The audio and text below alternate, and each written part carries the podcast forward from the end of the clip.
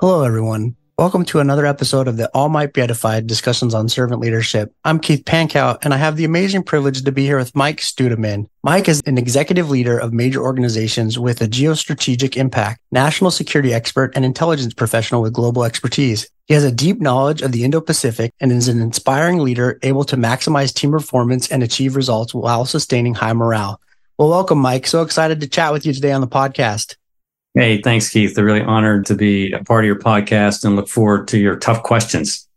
well, I'll do my best to give you some tough ones. So, Mike, you recently retired from the Navy and you were an admiral and had some pretty amazing positions in the Navy. You were the director of intelligence at the U.S. Indo Pacific Command, was one of your most recent positions. Is that correct? It was. I ended my career after a year as the commander of the Office of Naval Intelligence. And there were a couple other hats that I had in that job. Uh, and then before that, three years out in Oahu with the Indo Pacific Command. And I was one of the few lucky ones to have double J2 stints combatant command after combatant command. So before Indo-PACOM, I was at Southcom in Miami, where I was a J2 uh, there. And before that, Cybercom. So I had actually three combatant commands in a row, a commander at the Joint Intelligence Center at Cybercom, and then two J2s. So a lot of purple time, a lot of joint time, as they would say.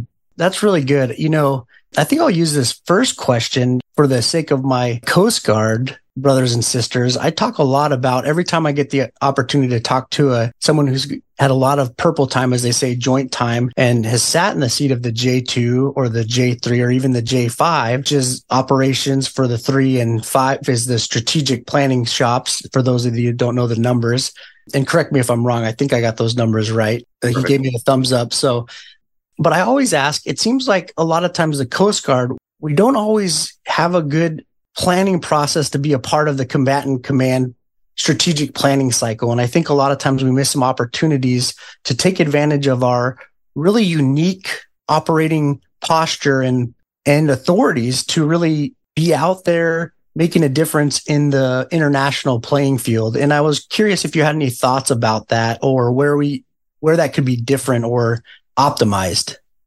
Yeah, I do think that some people are not aware of Coast Guard capabilities until like mid to late career in the military. But it's really essential that when we think about interagency work, particularly those in the maritime uh, field and you know in geographically far-flung areas that the coordination needs to be very close i found it was actually in southcom and in indo-pacom you know, we had a component that's a subordinate element of the command command. One of them was called the Joint Interagency Task Force South. Uh, and that was based out of Key West and dealt with a lot of interdiction on the high seas of narcotics uh, coming to the United States. And then equivalent to that in Indo-PACOM was the Joint Interagency Task Force West. And both of those were commanded by admirals, Coast Guard admirals. And they were often in meetings and VTCs. And I would just say that my experience was that the partnership was very close and we had a lot of good effects because of that. And There are opportunities that only the Coast Guard could take advantage of. And there are things that the Coast Guard was learning that then provided opportunities for the military as we dealt with engagement uh, with some of our partners. So I saw it when it was really working well, but you're probably right. In general, that it could be better in certain parts of the Defense Department. Yeah, I, I think about that because there's some other I think we do it well in things like the in the law enforcement realm and things like drug interdiction and migrant interdiction and some of those mission sets that the public might be more familiar fall under the, the Coast Guard's jurisdiction and different things. But I think there's some other opportunities that that the Coast Guard does really well that that we could do to build partnerships and relationships to better protect the world economy, the world environment, like illegal, unreported and unregulated fishing, for example, or what we call IUU to protect the global fish stocks around the world and things like crisis and emergency management, which we do for hurricane and other response and oil spills and things like that. And I think that's the thing that we in the Coast Guard, we do really well for the home front but we don't think about how we could actually use those to be a forward projecting force to better support the foreign and national security initiatives that the president puts out through the National Security Council. And I, I think about that a lot because I know internally we don't think about it. So I wonder how much it actually makes it up to the combatant commands through that strategic planning cycle. It's an active uh, live wire for us in the in the combatant commands. The Coast Guard ships have have been, you know, part of escorts through the Taiwan Strait with destroyers. Uh, they've been doing engagements in Oceania and in uh, Southeast Asia. They are on patrols in the Bering Sea and encounter things that we wouldn't have seen uh, through any other means. I remember a Coast Guard ship was the one that was able to report on a Russian exercise that was taking place uh, far off of, of Vladivostok. And, and so their reporting was uh, essential for certain elements of what we were trying to understand. They're doing live fire events and some other things. And so I would tell you that in the combatant commands today, the one that more active ones, the only limitation to what the Coast Guard can do is usually capacity. You know, some of these spaces are gigantic. Indo-PACOM is, you know, 52% of the earth period stop right? And so it's a huge amount of, of space and people underestimate the distances. And so, you know, if you only have so many cutters and you're globally deployed and you have a lot of domestic priorities, you know, there are very few that you can really get around everywhere you want to. And so the issue becomes prioritization and choosing kind of the areas where they can have the most impact. That process works. And, and we've been doing it in uh, the combatant commands. Thanks so much. And I'll use your old official title for this because I had a reason for those questions. And thanks, Admiral, for that. And I, I tell you, all you listeners that if you have a propensity towards the environment and protecting fish stocks, or if you care about protecting underserved and undeveloped countries, in the way they handle tsunamis or even cyclones or what we would call hurricanes in our country, you see it how well that the different forces work together to get these resources out to these countries. And I myself went out to the Philippines to teach how to do crisis management or what we call incident command system out there to the Philippine Coast Guard, the Philippine National Police, and to their Customs and Border Enforcement, and also to the Malaysian Coast Guard. And so we do these things to help build our partnerships up and to support them. And so I think that's just a wonderful application as how you see it flow all the way up from the Coast Guard, all the way up through those different services at the combatant command level. And I just appreciate the way you just summarized that. And so that's why I was kind of leading into those questions. I, I just love to hear how that was kind of communicated and we can always do better. So it was interesting because if there was some answers to do better, those would be great to take back as well. Yeah, no, I think we're we're doing well. Wish we had more Coast Guard brethren. But it turns out you don't always have to be mounted. In other words, you don't always have to be on your ship and with your ship. There's great value, in fact, for smaller, medium-sized countries when you go in manageable packets of, let's say, four coasties and one or two others from the interagency to just have conversations in uh, some of these uh, states. So you're looking for the effects. The effects are building trust opening communications, transparency, and confidence uh, in one another that you know if you commit to something that you're good for your word uh, that builds trust. And being there counts. Uh, so you don't always have to have metal all the way around you right? And have to worry about gas and steaming and things like that. There are ways that we can disaggregate for effects. And that's the new art of engagement that we're thinking through. And many other the military services have been doing it. The Army is very good at what they call Pacific pathways, where they moved troops around and, and flew or shipped them uh, to various spots over the course of months in different places. But they weren't bringing tanks and everything else with them. It was, you know, the soldiers in small packets. Yeah, wonderful thoughts. I I think that, you know, that's what we like to put out there because so many of the younger generation, they think that the military is just this conceptual idea of what they see in the movies, but there's so many different things you can do in the military services. And so I think this is a great dialogue to show people that if you're thinking about what your future looks like, there's so many different opportunities to engage in the global world events that are going on around you. And if you feel helpless about what you're seeing in the world events, there's ways to engage in those world events in ways that you might not have ever thought of. And, uh, you know, I asked you kind of what are other ways that you've seen that people can get more engaged in the world around them? Yeah, I think first you need to yeah, study what's actually happening in the world and to use a combination of sources, never one source only. I'm an Intel analyst. You never, ever use one source. You don't go to CNN only or Fox News only or whatever. In fact, some of these things, if take a look, there's this um, handy dandy reference sheet that's been done that shows you where bias exists. So you hard left, hard right, and then who's in the center. And so when you are actually learning the ropes and learning the world or certain regions, you need to be able to make sure that your sourcing is done correctly and you're getting some clean info because it's so easy to be misled these days and to come up with the wrong notions of what's really going on. So anyway, education and doing education right is first prerequisite and building some skills. Like if you really want to go end up being somebody in Europe that's going to deal with Russia challenges and, and others,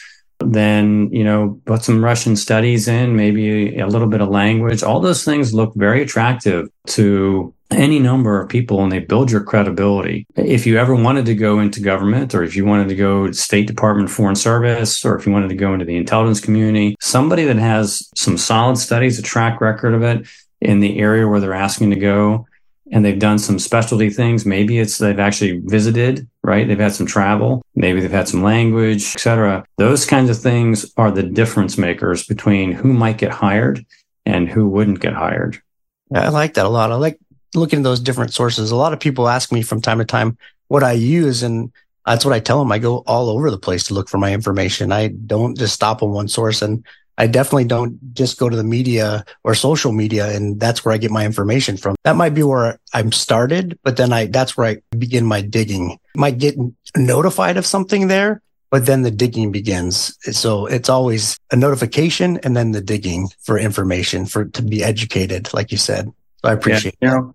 I think there's a tendency uh, to go ahead and just sort of skip to the shallows. We're all busy people. We don't have a lot of time. There's a fear of missing out. I got to check everything all at once to make sure that I know what's happening, particularly anything that's scintillating and sensational. And, you know, a book was written about this called The Shallows, and it demonstrated uh, the chemistry of how if we approach how we absorb information that way, that the brain gets rewired and it is only wired to be able to accept short, brief moments of inputs. You lose the capacity for immersion and deep study. In other words, you can't read a ding dang book because you're only skimming the surface and now your brain thinks and is wired to only really uh, be comfortable with skimming things. Uh, so it's very dangerous. There's a chemical plastic reaction that happens inside your brain to the way we learn. And you see it left and right. You, you, probably notice yourself. Sometimes it's hard to read beyond,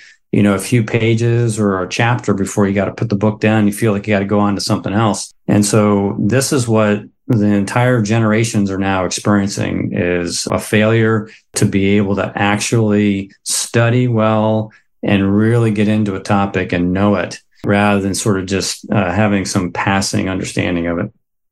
That's really interesting that it can be trained into your brain to only superficially look at things. So what do you do about that? What habits have you created, Mike, to kind of get yourself ingrained into always going like that step further or looking deeper at things? First of all, solitude is really an important element that most people don't understand about everything in life, from psychological health to uh, to leadership. You have to figure out a way to get yourself away from the freneticisms of the day. And they say that loneliness is the poverty of self, but that solitude is the richness of self. I think it was Mary Sarton. And I think Mary had something, you know, very valuable to say. And that is just because you're off on yourself, that doesn't mean that you're sort of isolated alone. In fact, that's time you're giving yourself to reset, do your digital detox, put your phone away and think or interact with others or spend time in nature. Get that phone away. You can live without it for two or three hours. It's quite possible you can. But until we actually have the self discipline and the courage to do that, you know, I'm afraid that it'll continue to shrink as something that is really vital for those who really want to educate themselves and really know about, you know, the issues. So solitude is a good way to do things. And I also think that you know you've got to train by reading you have to to go through your foreign affairs magazine and read the entire article in one sitting you should read one chapter all the way through you know, before you run off and do something else, right? Try it. Th- these are the ways that you can train yourself against what seems to be, you know, that tide of uh, shallow learning that's happening. Well, I really like those ideas.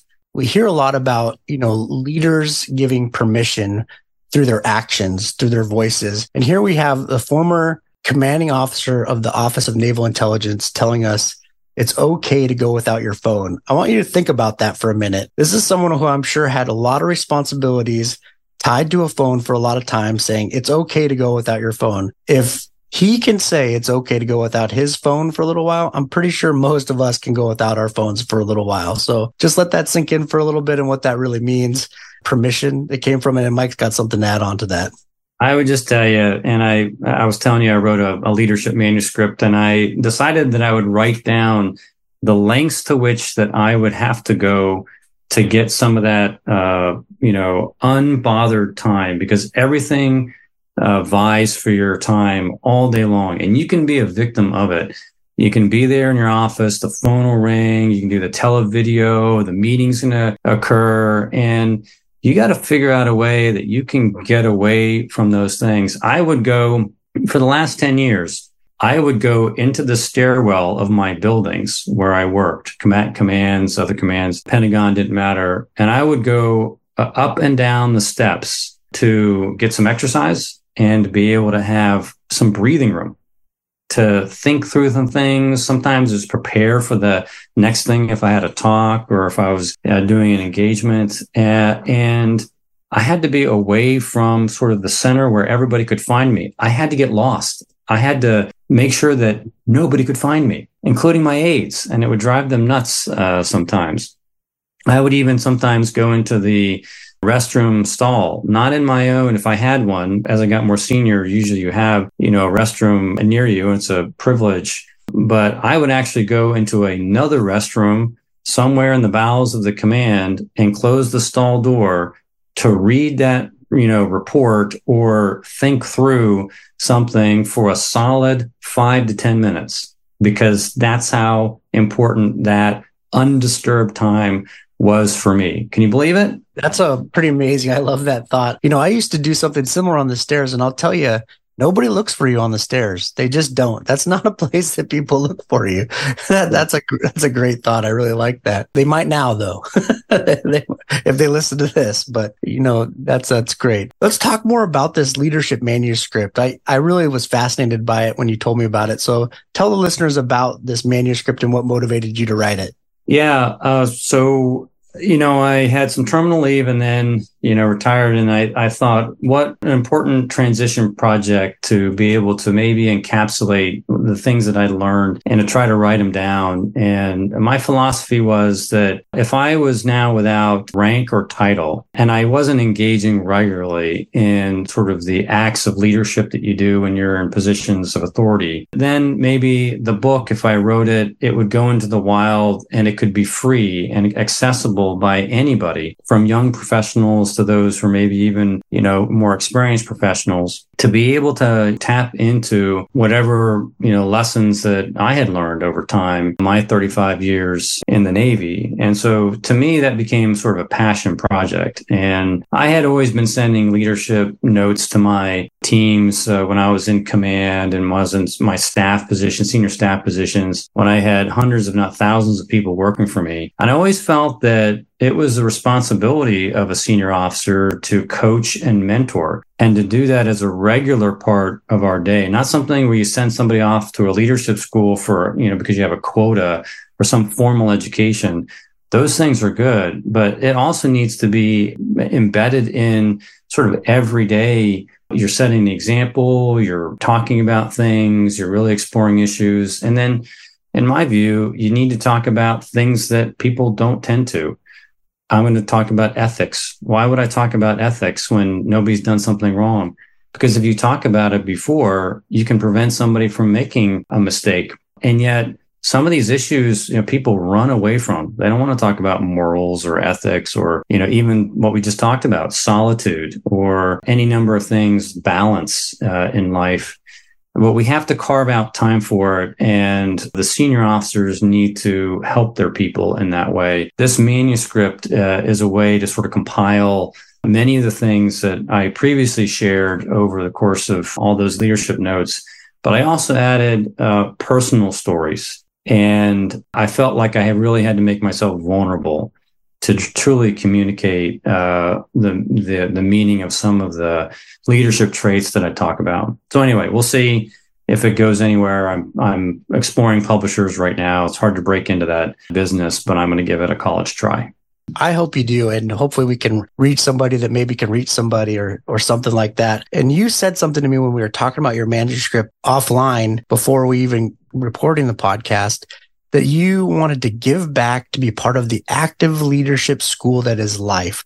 I, that just really resonated with me the way you said that. And you were talking about how so many people don't take the time to really share their knowledge. They just, you know, they move on. They have, they've learned all these things, but then they just don't give back. Well, this podcast is about servant leadership. And so that quote just resonated with me. And I had this image in my mind of these pro athletes that go out there and they don't ever train their replacement. They're like, look, I'm going to live my career. I'm going to do what I do. I'm going to be as good as I can until I, it's time for me to move on. And then it's on you. You figure it out. You do what you do, but I'm not helping you. And, and I thought, I always think when I see that, it's like, what a horrible way to live life. Like you got to set time to be in your position. Us in the military, we're, we're pretty much a shelf life.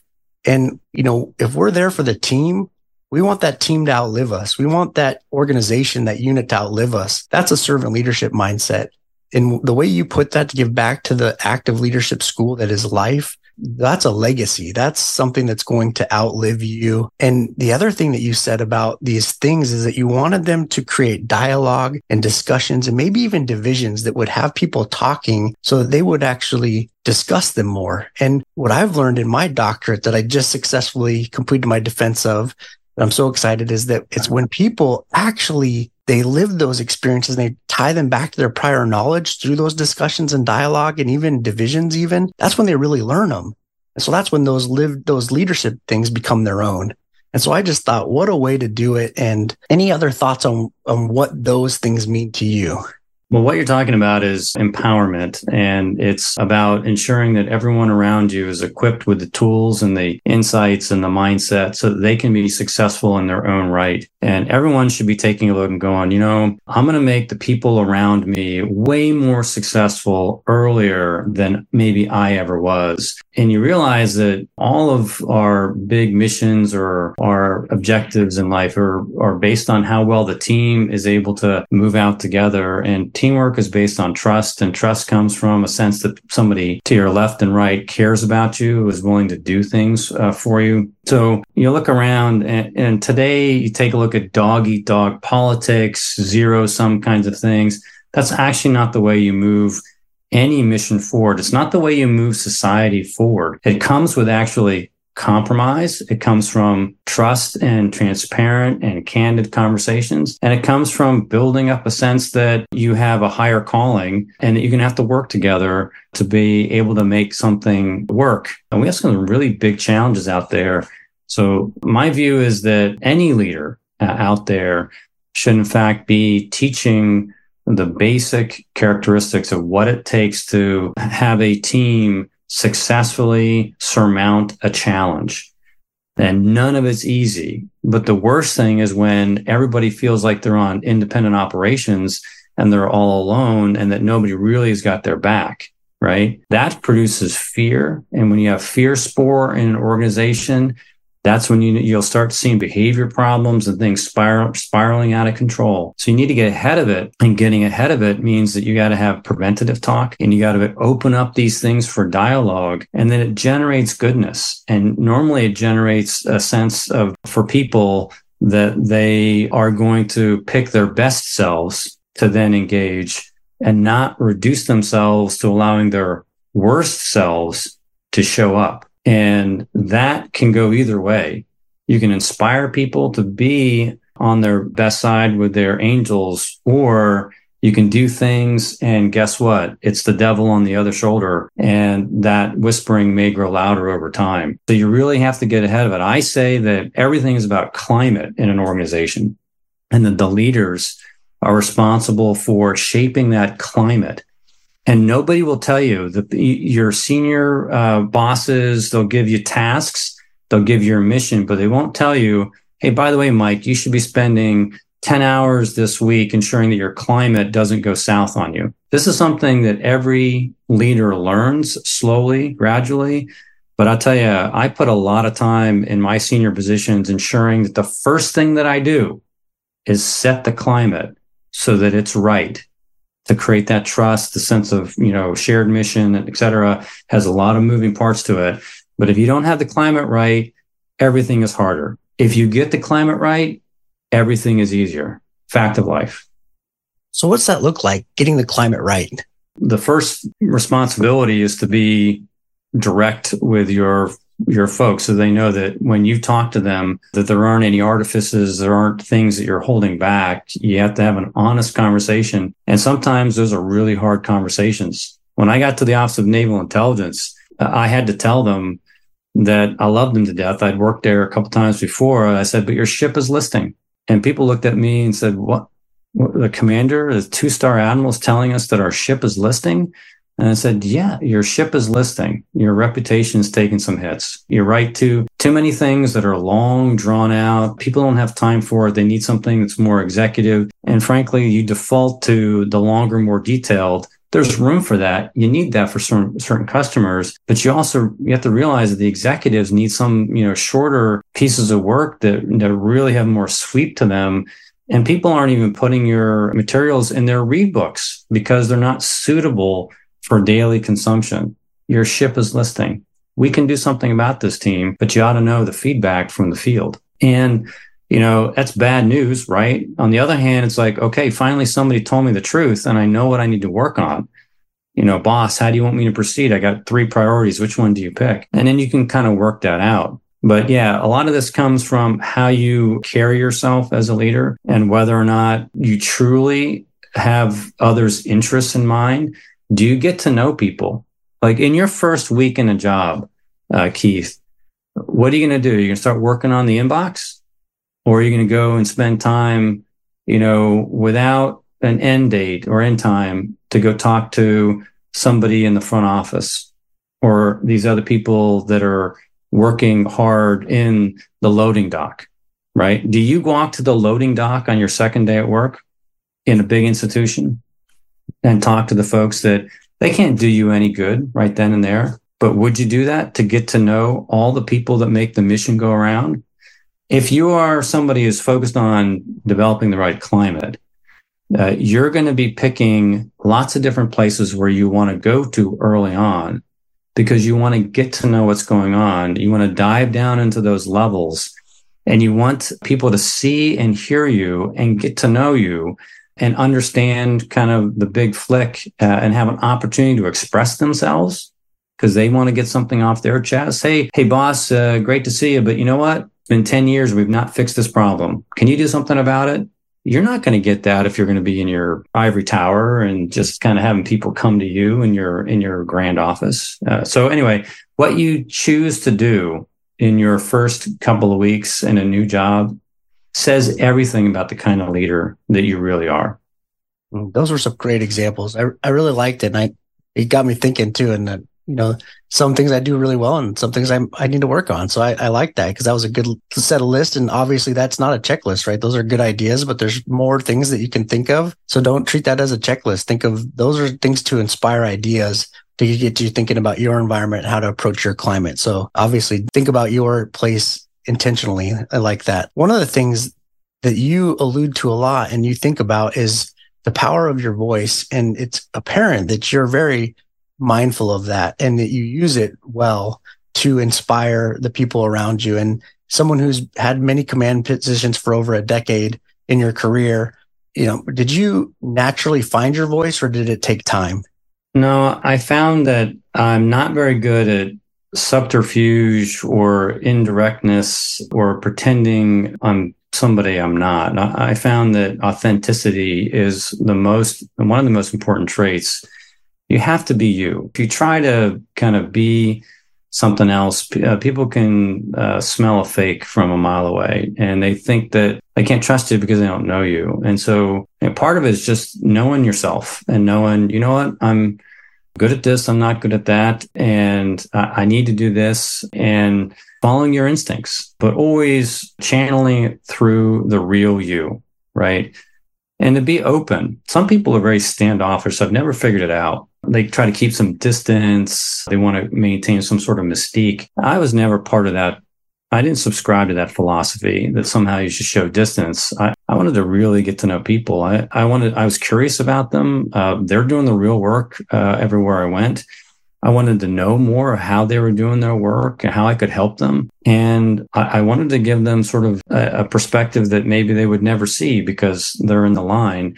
But, you know, I've been out engaging uh, chief of naval operations or the chairman of the joint chiefs of staff or combat command or foreign partners. And so there's plenty that you can bring back in, particularly when it comes to the praise to say, you know what? I was talking to this particular senior leader in the Ministry of National Defense in the Philippines, and they loved that product that you did on the South China Sea, which then was down at the REL level, the releasable level. They just ate that up. You know what kind of supercharging that does when you get that close, you know, that feedback loop to them? You've won them over for a very long time if they can understand the impact of their work. And that comes from taking the time to be able to engage uh, at that level. Sometimes you do it through email or announcement systems or during town halls or, you know, during other things. But it's really important to interact with your people on a human level where you're truly who you are.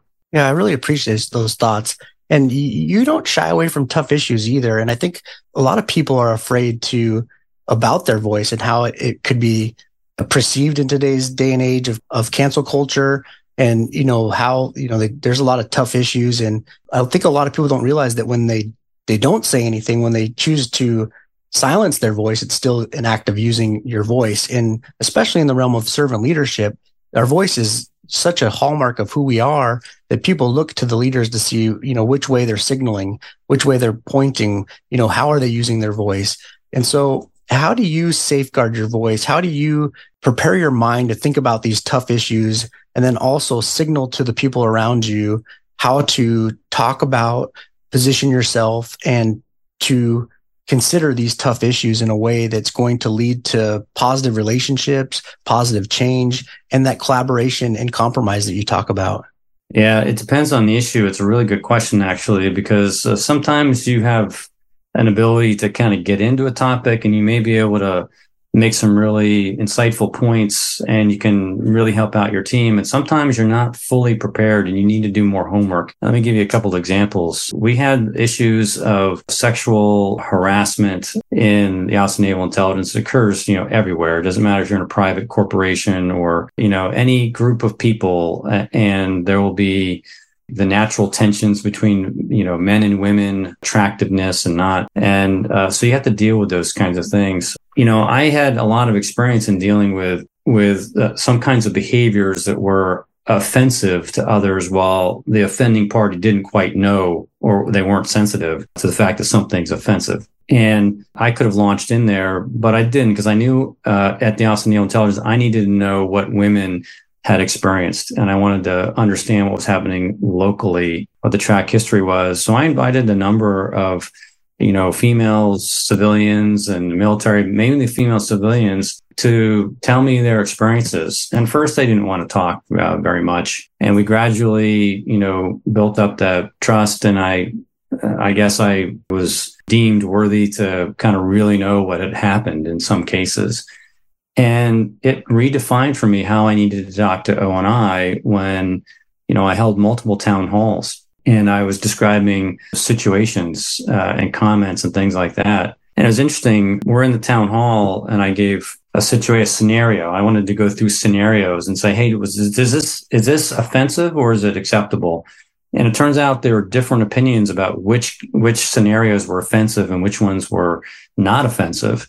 And many of the women found something offensive, and some men are like, uh, "What's the big deal?" And we had to talk through it to say, you may not realize, but somebody else could be deeply offended by that for the following reasons here. And so, anyway, what it turned out to be was the women sensitized me to things that allowed me then sensitize the group en masse with regard to really our own culture and things that had happened within our own culture. That didn't come from me just sort of, hey, let's call, let's have a meeting.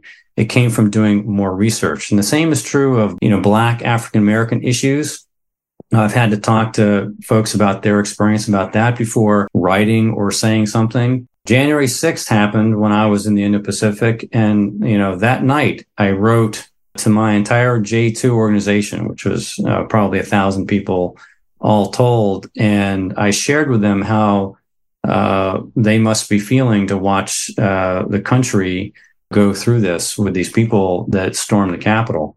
And I talked about this and I talked about, you know, uh, what our nation actually needs to cherish and honor and I didn't need any additional input there. What I needed to do was to quickly hop on that and to share in the agony that we were feeling about what was happening.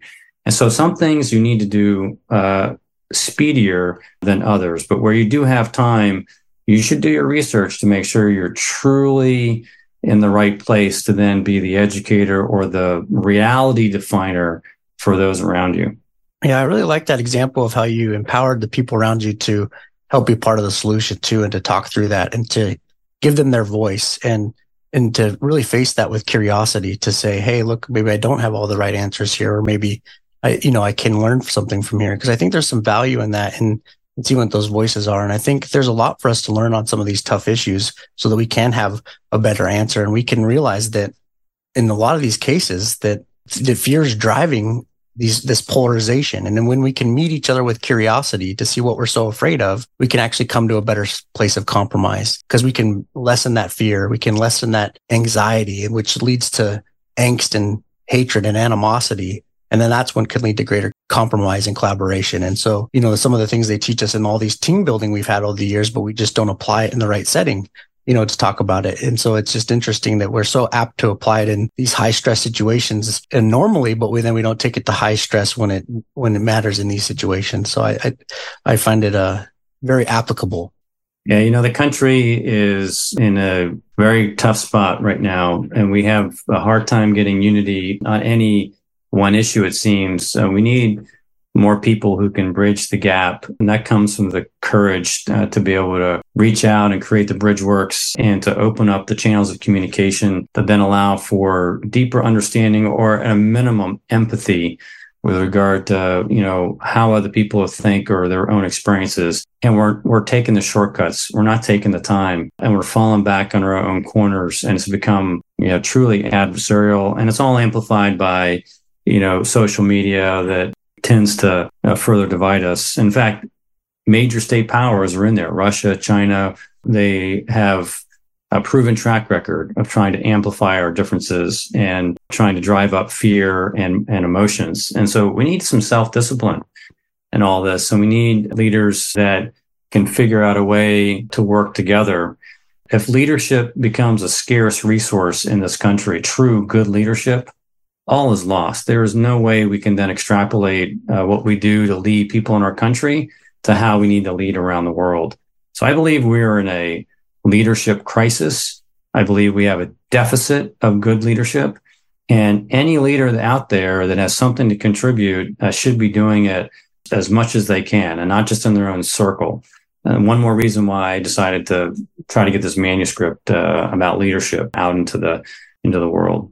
Well, that's that's some great, powerful thoughts, and I'll use that to for the challenge of this episode to think about how you're using your voice right now. Think about are you using your voice to create division and and to fuel fires, or are you using it to be empathetic, to think with more curiosity, to think about how you can bridge the gaps, or how you can be a, a bridge builder between issues, how you can meet those issues with thoughtfulness, and how you can think about how to dampen the fears of others and how you can bring people together and think about those issues in a way that will bring compromise and collaboration.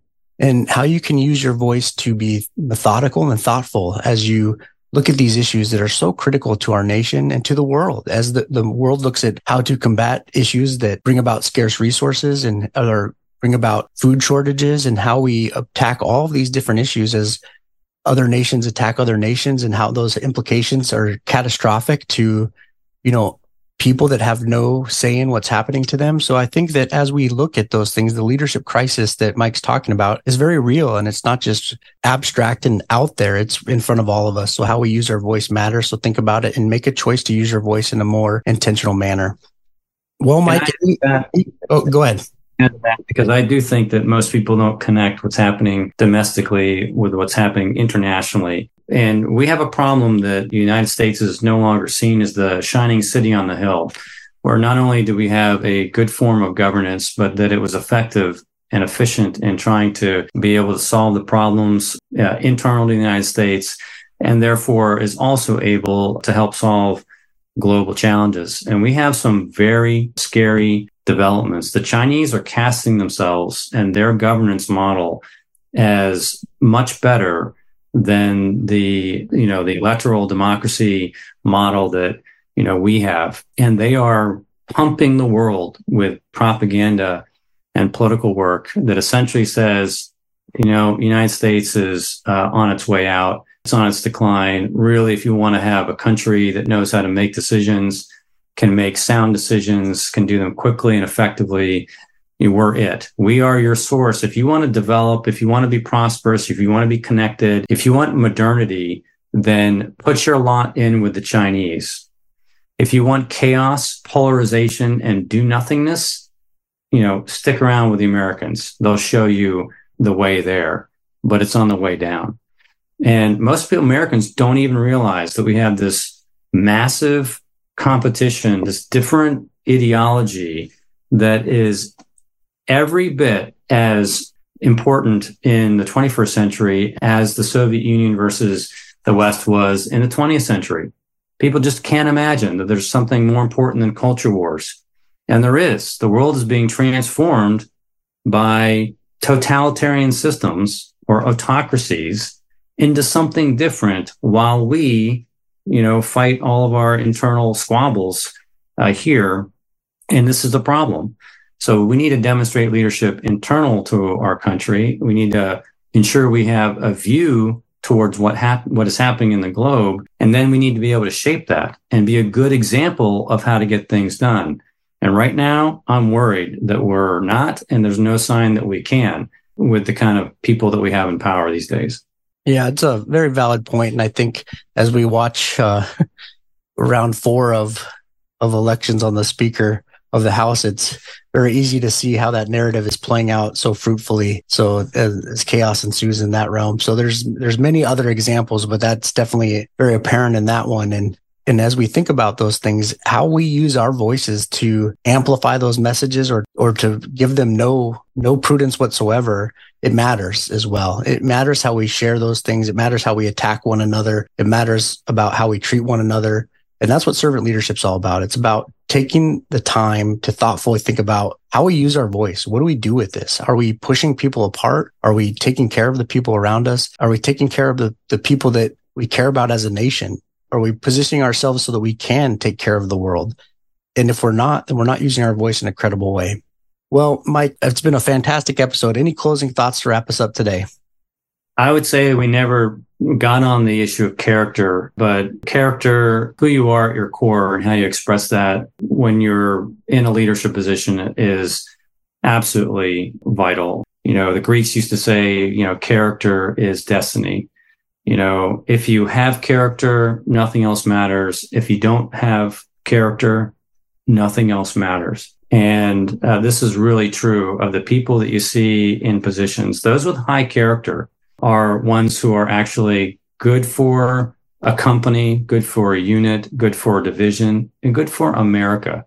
Those whose character is less than what it needs to be are ones who are the most dangerous in our country today. And they're going to be dangerous in a company, in a unit, anywhere. And so it all comes, circles back to the idea of who are you picking to be on your left and right or above you and below you. And this has to be the first element of discernment. If you want a good team that's going to do something and succeed in the world, you must take a look at people. You must elect those that actually have solid character. And when you invite those in who don't, this is the beginning of the decline. And we have so many people of questionable character in politics these days. You can see the decline that it's causing in our country. So just a point of consideration as people go to the polls, you know, in the next year or two and uh, decide who they want, you know, running their county, their state, or their country.